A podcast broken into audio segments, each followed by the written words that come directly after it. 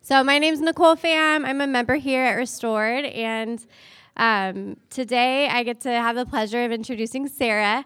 And I know, yeah, we're so excited to hear from her. And today she's going to be stepping into something new, uh, something that can be intimidating um, for so many of us. And um, we get to be a safe place for her to like try this out and to learn um, and to receive from her, uh, trusting that God really has given her a special message for today. Um, Sarah is a woman who met Jesus um, in this community and um, has been just growing tremendously in her understanding of his love for her and in her identity as his beloved.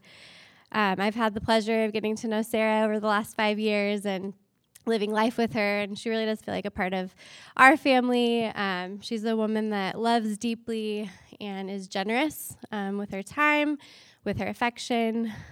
She's a woman that is um, just learning to listen to God's voice, um, to God's voice, um, what He says about who she is, her, um, just how He views her, and it's changing how she views herself. It's changing how she interacts um, in the workplace, in all relationships, all spheres of, spheres of life, in her family. Um, and she really is a woman that is growing in boldness and courage. And I'm just really, really excited to hear from her today. So I'll call her on up. I would love to.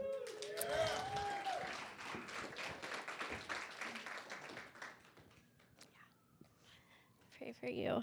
Um, Heavenly Father, I thank you so much for uh, this sister. God, thank you for saving her. I thank you for adopting her into your family and for bringing her into ours. God, I thank you for, um, yeah, just her heart and for what you've given her to to preach on today, God. And um, I pray that she would just feel such peace and feel your delight um, over her, God, before she even says a word. That you delight in her, that you adore her, that you are proud of her, that um, and you are with her, God. And I pray that she would just feel your presence as she does this, and um, that there would just be freedom and joy, um, and that she would just know yeah, how loved she is. And just thought of the passage in Ephesians um, that says, like, she is your workmanship, God, and you've prepared works in advance for her to do, and um, that she would just feel such a um, just sense of freedom as she does this, God, and um, that you would speak powerfully and mightily through her this morning. Uh, we love you, Jesus. Amen. Are you? Okay, thank you. All right. Good morning, guys. Um, as Nicole said, my name is Sarah, and I am a member here at Restored. And yeah, I'm not normally up here, at least for this part. So um, this is my first time. Um, our lead pastor, Andy Rogers, who usually does most of the preaching at our church, is actually with his son Calvin at a winter camp for fourth and uh, fifth graders. So he is away and he asked me to preach this morning and I actually have the honor of closing out our series in Romans. So we're wrapping it up, guys. um, and you might be wondering why me? Why is it me um, preaching this morning? And to answer that question, I'm actually going to read today's text. It's the last 10 verses of Paul's letter to the Romans that we have now been studying for over a year. So if you have a Bible, Turn with me to Romans chapter 16. We will be starting in verse 17. It reads Now I urge you, brothers and sisters, to watch out for those who create divisions and obstacles contrary to the teaching that you learned. Avoid them, because such people do not serve our Lord Christ, but their own appetites. They deceive the hearts of the unsuspecting with smooth talk and flattering words. The report of your obedience has reached everyone. Therefore, I rejoice over you. But I want you to be wise about what is good, and yet innocent about what is evil. The God of peace will soon crush Satan under your feet. The grace of our Lord Jesus be with you. Timothy, my coworker, and Lucius, Jason, and Sosipater, my fellow countrymen, greet you. Tertius, who wrote this letter, greet you in the Lord. Gaius, who is the host to me and to the whole church, greets you. Erastus, the city treasurer, and our brother Quartus greet you. Okay, I think I got past the hardest part of saying those names. Thanks, Andy. um, I want to actually pause there and really focus in um, on these next, next cluster of verses. So let's keep reading in verse uh, 25. It says, Now to him who is able to strengthen you according to my gospel and the proclamation about Jesus Christ, according to the revelation of the mystery kept silent for long ages, but now revealed and made known through the prophetic scriptures, according to the command of the eternal God to advance the obedience of faith among all the Gentiles. To the only wise God, through Jesus Christ, to him be the glory forever. Amen. So, in these verses that close out Paul's letter, he is worshiping God. He is saying, To God be the glory because of Jesus. And what has Paul so excited in these verses is when he describes how God has revealed the gospel to Gentiles or those far from God. He is saying, people far from God, people who are not Jewish, who have no background with the God of Israel, no background with the Old Testament scriptures, aka Gentiles, are putting their faith in Jesus and obeying Jesus. And this leads me to why I'm up here preaching today. You guys, I have to confess something to you. I know it might come as a shock, but I need to let you know that I am not Jewish. That's right, I'm a Gentile, baby. I know you weren't expecting that at all, but it's true. Uh, I, I, really am a Gentile, and more importantly, um, according to Paul's teachings, that means that I'm someone who is far from God. And it was actually in this very church, restored uptown, almost exactly to the day, five years ago, that I put my faith in and started to follow Jesus. So I actually get why Paul is so psyched and ready to worship here. He was psyched for me, or someone like me, because I have experienced the fulfillment of what Paul was talking about here, and it has changed everything for me. Growing up, I had a lot of experiences that impacted the way I interpret, interact, and experience the world around me. And the experiences that impacted me the most were those where I was either rejected or rewarded for something I did. And the meaning I made from those experiences was that who I was innately is unworthy or undesirable, or that I'm only truly loved and special because of the things I did or achieve. I learned that people's opinions of me had the power to build me up or tear me down, and I vowed that I would do everything in my power to please everyone and anyone I interacted with, to protect myself, to earn love, and try to prove that I was valuable and worthy.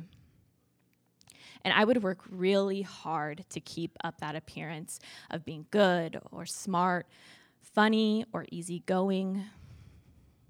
I would wrap experiences and achievements around myself like bandages to make myself presentable to the world as if I were an invisible body that could only become visible or valuable if something covered my surface.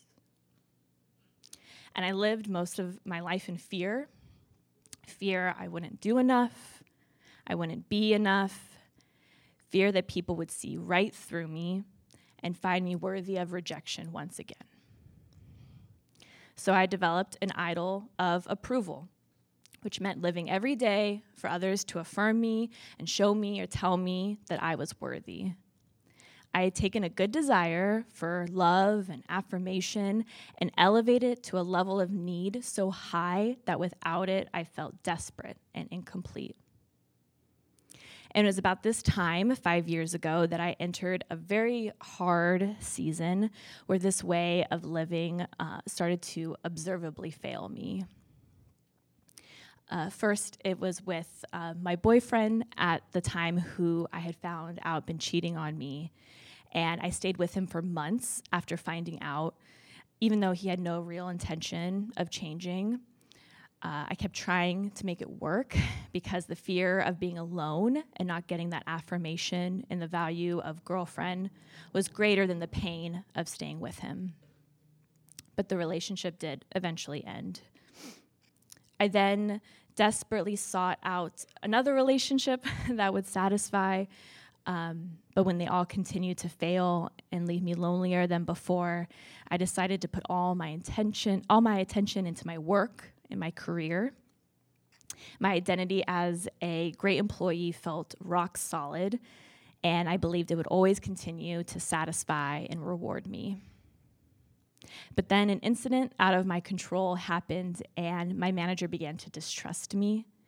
And that job that gave me a sense of worth now became just the opposite. And for the first time, I couldn't prove that I was good enough. And as the storms of life uh, continued to come, uh, the unstable foundation of praise that I had built my life on had completely crumbled away leaving me feeling lost and completely devastated. I felt like I was stranded out at sea with nothing to cling on to, alone, frantic, and desperate.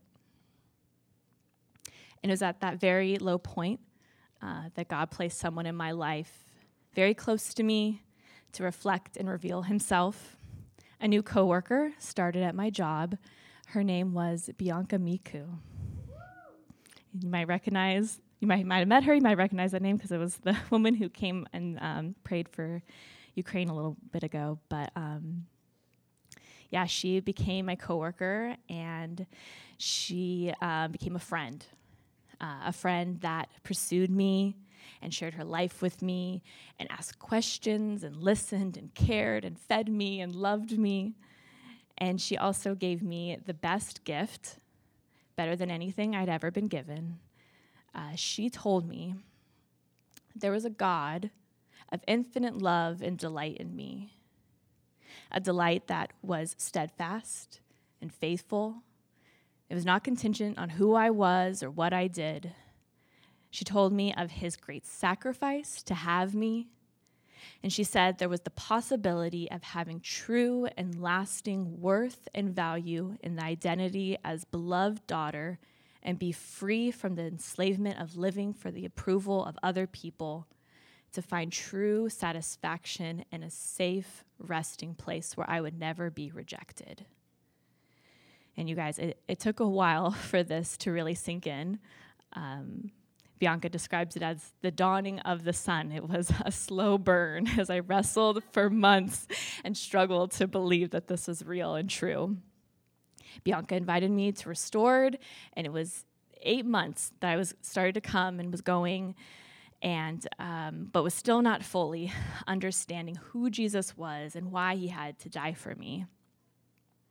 That was two, until two major things happened in the span of the same uh, 24 hours. First, I heard in a sermon one Sunday about the true condition of my heart, and it was actually Tom Logue from Restored Temecula preaching that morning, and he was talking about trying to be a good person and how you would measure that.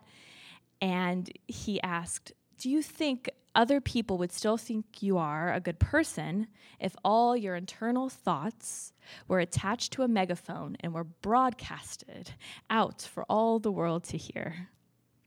my eyes got really big, and I was thinking, wait a minute, I didn't think that counted.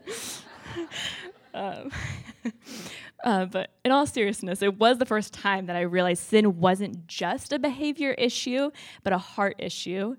Something in that moment I knew felt impossible to really fix on my own. The second thing that happened the next afternoon, it was after work, I was sitting at my dining room table I was working and received an upsetting email from my boss disapproving of something I had done. And I began to get that familiar, devastating feeling again. That heavy weight in my chest, an actual physical pain, knowing the disapproval of my boss and feeling how it was destroying me.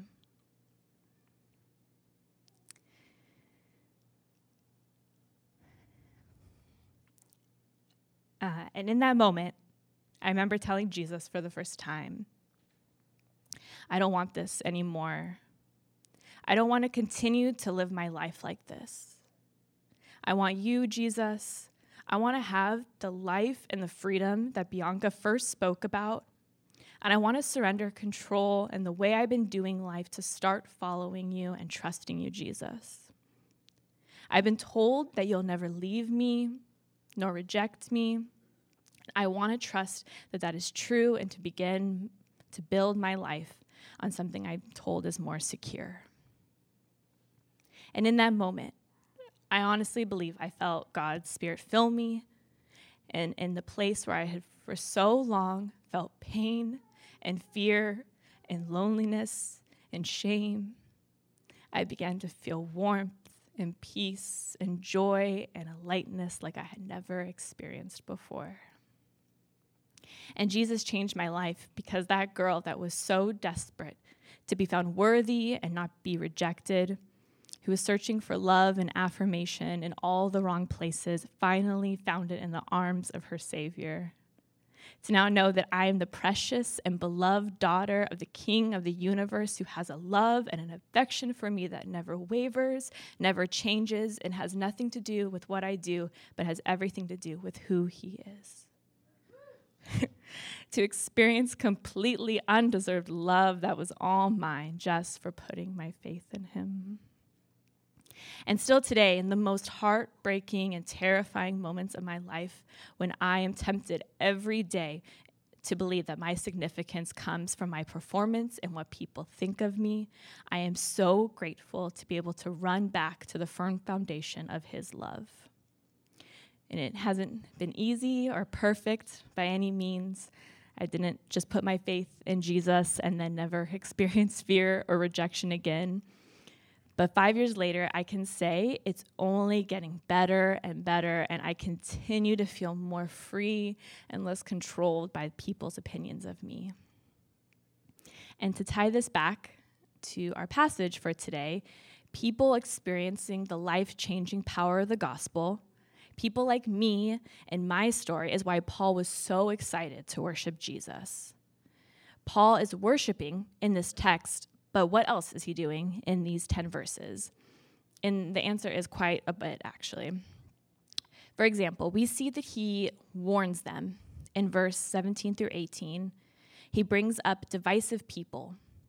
He says, Look out for people who preach a different gospel in other words, if anyone wants to add to the gospel, then don't have anything to do with that. Anyone that is seeking to divide the church over things other than Jesus are not people we should listen to. People that want to make something other than the gospel of Jesus the center of the church's teaching, unity, or mission. He also is encouraging them. In verse 19, he says that the Roman church is famous for their obedience. And then he promises them something about the future. In verse 20, he says that they are going to crush Satan under their feet. Now, that's a, pretty intense statement.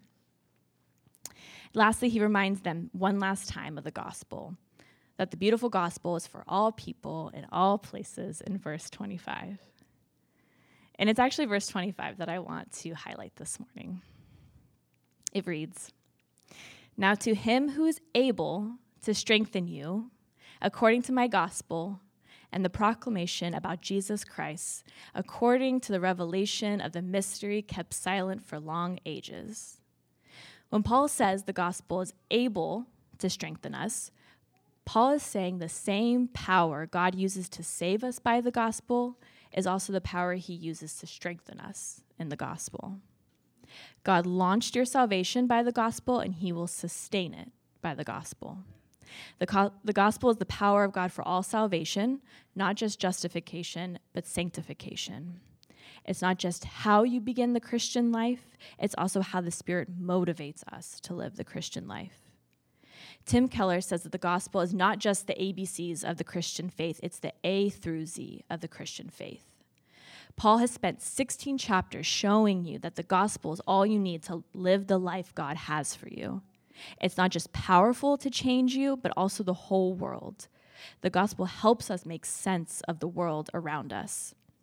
These are 16 chapters to show you the gospel can transform you, 16 chapters to explain that the gospel is the hope of the world. So let's quickly review where we have been over the last year together, working through Paul's epistle to the Romans, and wrap up everything we have heard and learned so far.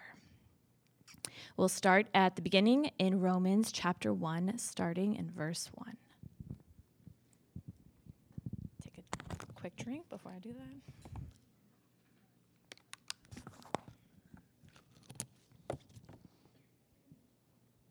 Okay. Verse 1 Paul, a servant of Christ Jesus, called as an apostle and set apart for the gospel of God, which he promised beforehand through his prophets in the Holy Scriptures, concerning his Son, Jesus Christ our Lord, who was a descendant of David according to the flesh, and was appointed to be the powerful Son of God according to the Spirit of holiness by the resurrection of the dead. Through him we have received grace and apostleship to bring about the obedience of faith for the sake of his name among all Gentiles, including you who are also called by Jesus Christ. To all who are in Rome, loved by God, called as saints, grace to you and peace from God our Father and the Lord Jesus Christ. First, I thank my God through Jesus Christ for all of you, because the news of your faith is being reported in all the world. I'll pause there.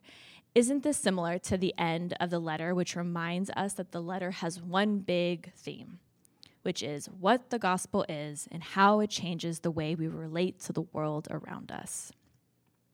So, Paul points out in chapters 1 and 2 that everyone you have ever met, Jew or Gentile, black or white, gay, straight, rich, poor, male, female, Democratic or Republican, is estranged from God, and that is our biggest problem, and it's also the source of all of our other problems. And then in Romans chapters 3 and 4, Paul lays out the way that God has made us right with him through trusting in the life, death, and resurrection of Jesus. We see that if we have been reconciled to God, everything we touch should be impacted. That as followers of Jesus, we become salt and light, and we go into the world and change the environments we find ourselves in. In the same way that light makes things taste different, we become reconciled to God, our creator and king, and we take his kingdom wherever we go, and it changes things. And then Romans chapters 5 and 8, Paul says, if you have been reconciled to God, it actually change a, changes a lot of things immediately. There is newness all around you. The gospel is even better than you think, and there are gifts everywhere. And one of the gifts we received is the promise that nothing can separate us from the love of God, which we read about at the end of Romans chapter 8. It starts um, in verse 37. No, in all things, we are more than conquerors through him who loved us. For I am persuaded that neither death nor life, nor angels, nor rulers, nor things present, nor things to come, nor powers, nor height, nor depth, nor any other thing will be able to separate us from the love of God that is in Christ Jesus our Lord. What an amazing promise! A promise that the original audience would have struggled to believe because of the objections rooted in the Old Testament concerning God's promises he made to Israel. So in Romans chapters 9 and 11, Paul works through some of those objections and arguments and presents a God eager to save, a God who works mysteriously yet mercifully and shows how God always keeps his promises, just not always in a way that we would have seen coming.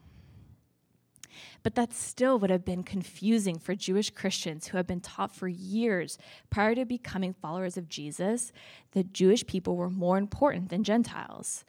So there was likely ethnic and racial hostility in the Roman church between Jewish and Gentile followers of Jesus. Again, Jews, of whom Paul was one, had always viewed themselves as God's favored people. And in light of that, they were wrestling with a lot of questions like Who is more important in the church, Jewish or Gentile Christians? Isn't our way of relating to God the right way? Are we called to observe the Old Testament law as disciples of Jesus or not? For Gentiles to be made right with God, don't they need to trust in Jesus and obey the Old Testament law? Do I have to love Gentile Christians? For a lot of us, we have grown up under the oppression of the Roman government. We have been overtaxed, property stolen, our children killed, our daughters sexually assaulted by Gentiles. Are they really my brothers and sisters because of Jesus? Paul sees this and knows that Jesus prayed for his church's unity in John 17. So Romans teaches us that because of the gospel, the church can live as a unified church. But again, the only way you can unify a group of people as diverse and sinful as humans is through Jesus and his work. In other words, the gospel. Paul reminds them that they are now one big adopted family with one big father and one big brother in Jesus. And Romans 12 then becomes the hinge of the entire letter, showing us that those who believe the gospel must inevitably become like the gospel. Those have, who have been greatly loved become people of great love. So in Romans 12, Paul teaches the church how to live life as a spiritual family committed to loving one another. He lays out the type of family we should be a family that is noted for its worship, empowering culture, honor, honesty, generosity, service, forgiveness, hospitality, enemy love, empathy, grace, and peace. Then in Romans 13, Paul teaches us as a church family how to relate to hostile culture and government by obeying the government and living as good Christians when the government doesn't disrupt our ability to obey Jesus or ask us to do anything wrong. And teaches us nonviolent civil disobedience when the government asks us to do morally wrong things. Then in Romans chapters 14 and a part of 15, Paul unpacks what might threaten our, uni- our unity as the church. And it's when we expect uniformity instead of unity. When we make following Jesus about having certain black and white opinions that the, that the Bible gives gray answers to, if at all. In the modern day, this would look like who to vote for, secondary theological issues, how to educate children, or specific plans on how to deal with different social issues we are facing today. Then, two weeks ago, in the second half of Romans 15, we inferred from the example of Paul that we all have a calling in God's kingdom, a sacred trust in carrying out his mission, something that we are uniquely gifted and positioned to accomplish. And then finally, last week, in the beginning of Romans 16, we learned from Paul's network of relationships that we are part of a worldwide family. We are part of what theologian Michael Eaton calls an international fellowship of love. That our church family is even bigger than just our immediate church family here locally, but is a global family as well. Which leads to today's text and the end of this letter I want to go back now and highlight verse 19. Romans chapter 16, verse 19, it says, The report of your obedience has reached everyone. Therefore, I rejoice over you. But I want you to be wise about what is good and yet innocent about what is evil. Paul is saying that the people are being encouraged by and rejoicing in the obedience of this Roman church. He's like, just so you know, people are encouraged by your story. He is indicating that we can be encouraged by the growth in obedience of each other. This is similar to what Paul says about the Roman church in chapter 1, the passage we read a couple minutes ago in verse 8. It says, First, I thank my God through Jesus Christ for all of you, because the news of your faith is being reported in all the world. God is my witness, whom I serve with my spirit in telling the good news about his Son, that I constantly mention you. Always asking in my prayers that if it is somehow in God's will, I may now at last succeed in coming to you. For I want very much to see you, so that I may impart to you some spiritual gift to strengthen you. That is, to be mutually encouraged by each other's faith, both yours and mine. So we thought that the best way to end this sermon series was to be mutually encouraged by hearing some of the testimonies from this church.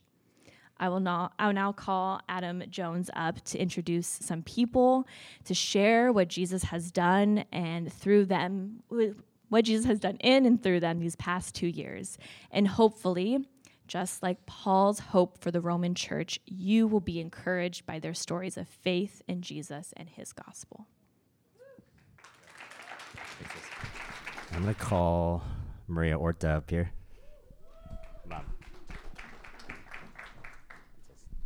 It's me again, guys. Hi. to be fair, Royce was supposed to be the offering, but he's sick, so pray for him.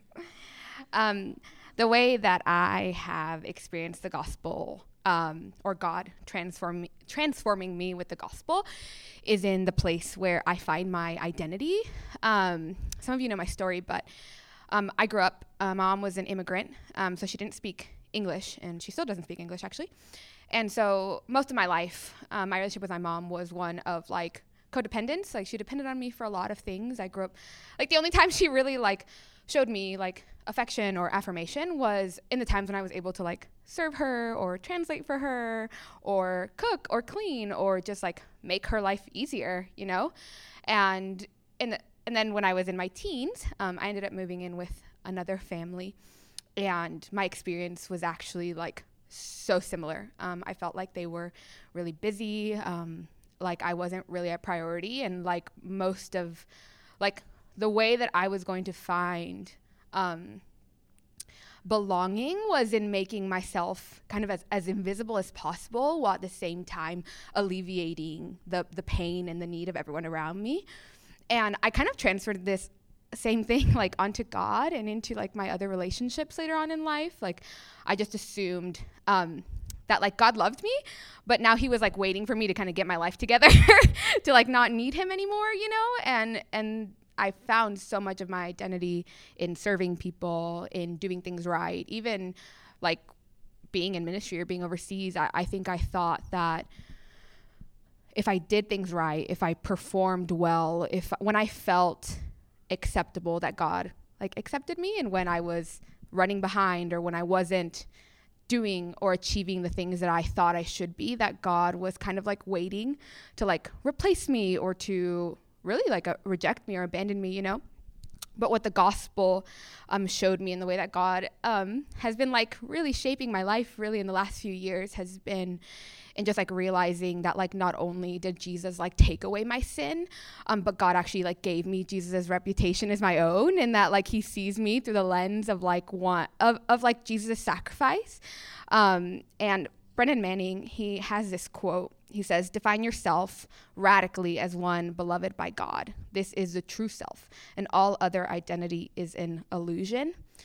And I feel like the gospel has shown me that like all of those other things that I picked up whether implicitly or explicitly in my life were all actually illusions and that the greatest truth like about me is that I am like someone like loved by Jesus that God isn't like surprised God doesn't need me to perform but that God like loves us like right where we are um, whether we are um, achieving like yeah the standards that we set for ourselves and there's a parable um, that really spoke to me too where it talks about most of you probably know it of jesus like leaving the 99 sheep to go find the one lost. And the more that i meditate on that parable the more that i realize like how um, passionate and tender like the love of God is for us that he really does see us as like uniquely like loved and chosen by him.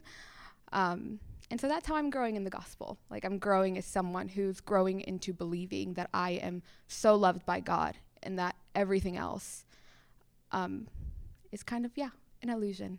And I hope you feel that too. Thanks, Maria. And then lastly, I'm going to call Trina Hobbs up.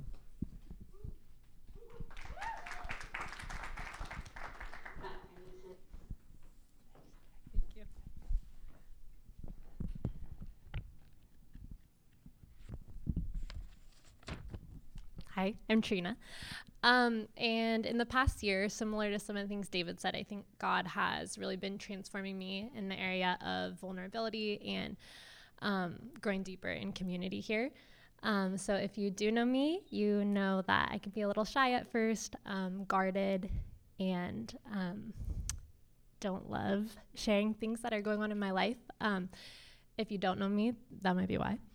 Um, and I've been part of churches growing up in communities, but I kind of thought I could handle things on my own. Um, I've even been in like leadership positions where I just thought it was more loving to be someone who is positive and encouraging for other people um, and serving instead of also being filled myself. Um, and so this cycle kind of just left me like feeling anxious, often lonely, isolated from people.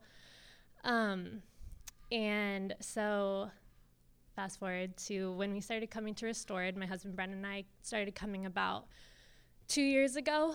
Um, and this was a time with like a ton of changes going on in my life. Um, it was the like middle of first really chaotic year of being a teacher.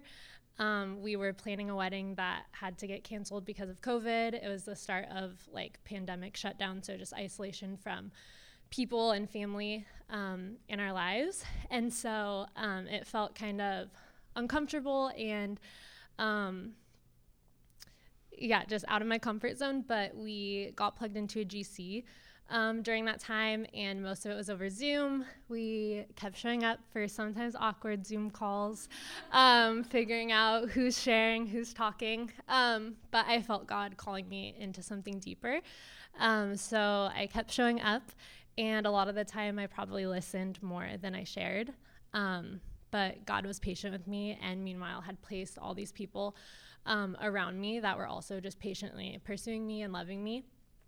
Um, and I remember just being really overwhelmed by um, people that we had known for a couple weeks, um, sending messages to check in, like someone in our group crying tears for our wedding that we weren't going to get to have, um, dropping off gifts to us. Um, again, like within the first few weeks of knowing us. And I think that was just like a huge example of Christ's selfless love. Um, and it didn't feel deserved, but it also made me realize like the reason that we were connected and in this community was because we were pursuing Jesus together. Um, and that is something that connected us during that time. Um, and I've just been reminded over and over, um, like in the Bible, how God says our only command is to love others like He loved us. Um, and so I have been processing that. Um, and I think fast forward to like this past year, um, I felt him really challenging me to go deeper into community that um, we can't be like halfway in if we're tru- truly loving people and able to take that out to other people outside of this community. Um, and so I think something else that God has really shown me through um, being able to open up more. Bianca tells us every week, like, keep us current. And I've been trying, like, as real things come up in my life to do that. Um, but I think God has highlighted that, um, like, community is not going to fix me, it's not going to satisfy me all the time. Um, only Jesus can do that. But what community has done and being known and loved in community um, has given me people to pray for me, to encourage me in truth through scripture um, to highlight things that the Spirit is doing that I might not be able to see myself, um, to challenge me to sit and wrestle with what God is doing in my life when it is uncomfortable. Um, and they've just been like a reflection of Christ's love in my life and how God calls us to go be that to others. Um, so I'm definitely not transformed or perfect at this yet. I still at times want to just like hide or say everything's okay.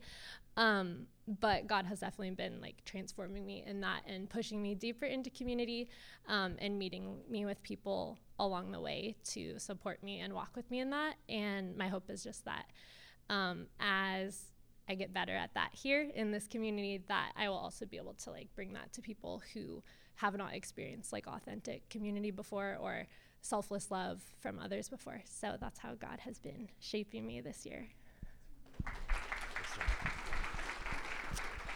Thanks, you guys. I'm going to call um, the Aroundas up here, and we're going to move into worship here as we close out.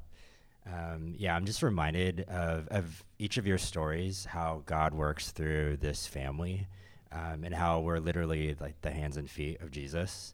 Um, and just reminds me of how like grateful I am for you guys too, um, and just to be a part of this family, a family that um, encourages each other, supports each other, not only celebrates but walks through um, challenging seasons and carries each other's burdens is um, really beautiful and such a sweet reminder of uh, what it means to be adopted into this family. So I'm gonna pray and then um, we're gonna go into worship here. God, thank you for um, Jesus. Thank you for um, that He would experience loneliness so that we would never have to be alone. Um, God, thank you that um, you sent Him, that Jesus came to live the life that we could never live, um, and that because of His um, obedience, that because of His uh, life, death, and resurrection, that we have now been adopted into this family your family. Um, God, I just thank you for um, my brothers and sisters here, um, not just here, but um, across um, San Diego um, and globally the world too, Lord. God, I just pray as we yeah, move into worship that we can uh, celebrate what it means to be a part of this family. we can celebrate you and the truth that um, yeah, you'll never leave us, that you'll walk through, um, that you're walking beside us through um, each and every um, way where we're at in our own unique ways right now, Lord, and that you're walking through with us through the highs and through the lows, God. So, um, yeah, we love you. Um, it's in your name we pray. Amen.